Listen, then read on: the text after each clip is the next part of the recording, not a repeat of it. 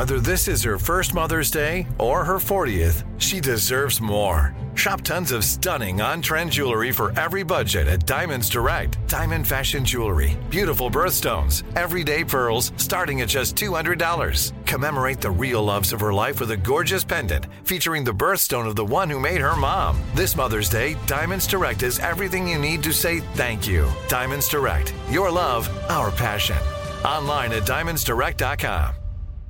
Enjoy all your favorite sports like never before at BetMGM. Signing up and playing is so easy. Simply sign up using code Buckeye and receive up to $1,500 back in bonus bets if you don't win your first bet. When you register with BetMGM, you can get instant access to a variety of parlay selection features, live betting options, and the best daily promotions in the business. And with BetMGM at your fingertips, every play and every game matter more than ever. Place your moneyline, prop, and parlay bets with the king of sportsbooks today. Sign up using code Buckeye and receive up to $1,500 back in bonus bets if you don't win your first bet. That's right, up to $1,500. Again, sign up using code Buckeye and receive up to $1,500 back in bonus bets if you don't win your first bet. BetMGM and GameSense remind you to play responsibly. 21 plus and present in Ohio. Subject to eligibility requirements. Rewards are non-withdrawable bonus bets that expire in seven days. Gambling problem? Call 1-800-GAMBLER in partnership with MGM Northfield Park. That's 1-800-GAMBLER. This is your moment, your time to shine, your comeback.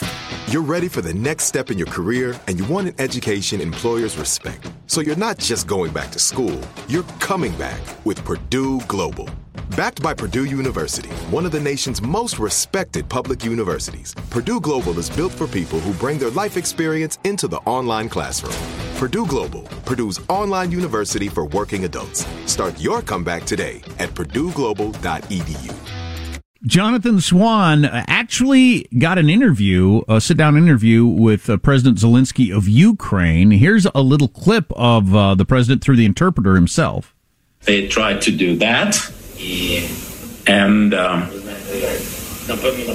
uh, any person, when it comes to you for the first time, you um, are afraid on the second or the third and the fourth time. But when it's become, it becomes repetitive you remember that uh, film, uh, the um, um, Groundhog um, Day uh, with Bill Murray.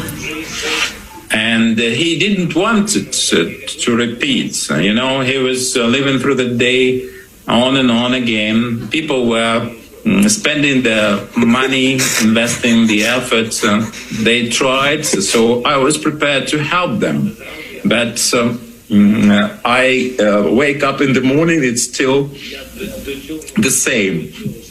So uh, I'm quite philosophical about this situation. And he's talking about his days, uh, particularly assassination attempts, but just everything else. And it, because you couldn't see it, you heard the snickering. He's kind of half laughing, and there are aides giggling. And I thought, well, that's, you know, I suppose you got to keep a normal sense of humor on some level, or you'd go berserk. But yeah, there's a famous incident in which Abraham Lincoln cracked a joke at a cabinet meeting, and one of his stodgy old bearded cabinet guys uh, up, upbraided him for it. And he stood up and he chewed the guy out. He said, "If I could not laugh, surely I would go insane."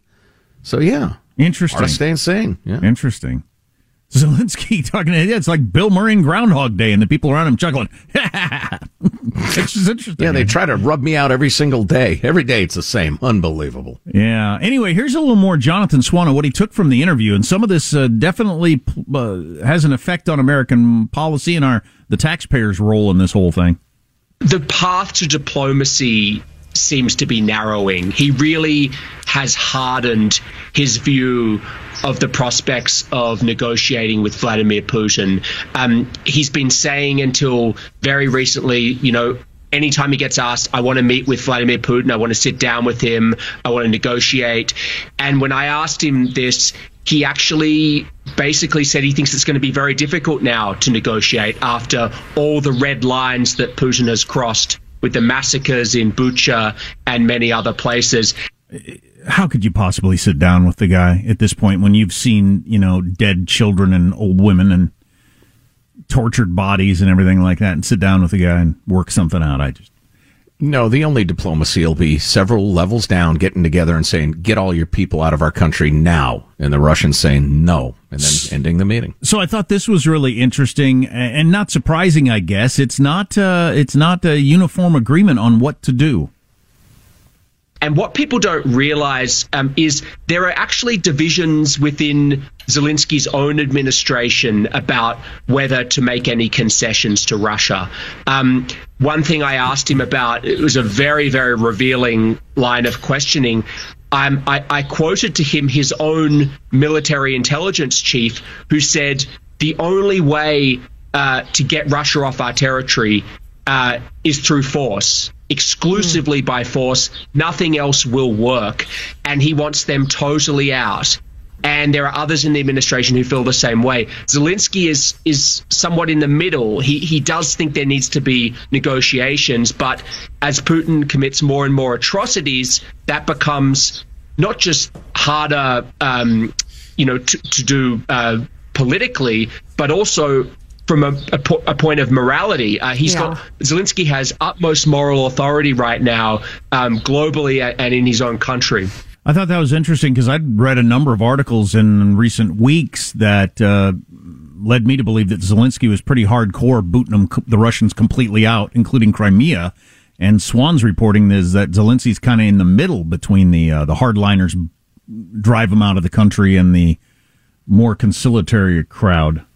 Yeah, to grossly oversimplify it though, that's not a terrible position to be in negotiations wise. I mean, if you have a powerful cabal of super hardliners behind you, your opponent or your adversary in the negotiation is going to know, okay, I can't push this guy too far. Uh, what do I know? But I think when you got as Swan just said, the one, the moral authority, and two, the backing of the freaking United States, uh, uh, you know, $50 billion in the greatest weapons in the world, drive those SOBs completely out of your country if you can, I think. But, uh, smarter guy than me, Henry Kissinger disagrees. Henry Kissinger, who's now 150 years old, mm-hmm. good lord, he's 98. And still, whenever I see him on TV, he talks very slow. He, he did when he was 40, but uh, still sharp as a tack. His brain seems to work absolutely fine. I wish mine did now. Anyway, Henry Kissinger said that Ukraine must concede territory to Russia to end the war.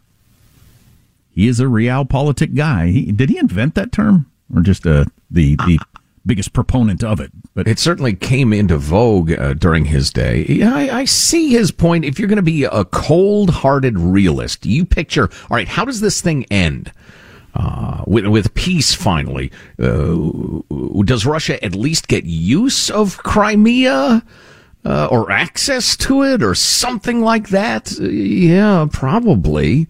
It's going to be hard to drive them out of there. Henry Kissinger is also a big picture guy. He's speaking at this forum in Davos, Switzerland yesterday. And the big picture he says is we don't want to risk driving Russia more into the arms of China and having them create a closer alliance. I hope the Ukrainians will match the heroism they've shown with wisdom, he said. You know, I, I see his point. I'm a little more cynical about the whole idea of China and Russia getting close. China doesn't want Russia. Russia is moving toward a basket case. It's got bad aging leadership. It's utterly corrupt. It's got a paper tiger of a military. It's probably going to be a charity case before long with Europe uh, cutting off the oil imports and the rest of it. I am I'm, I'm not sure they're that attractive a partner to China, but who knows?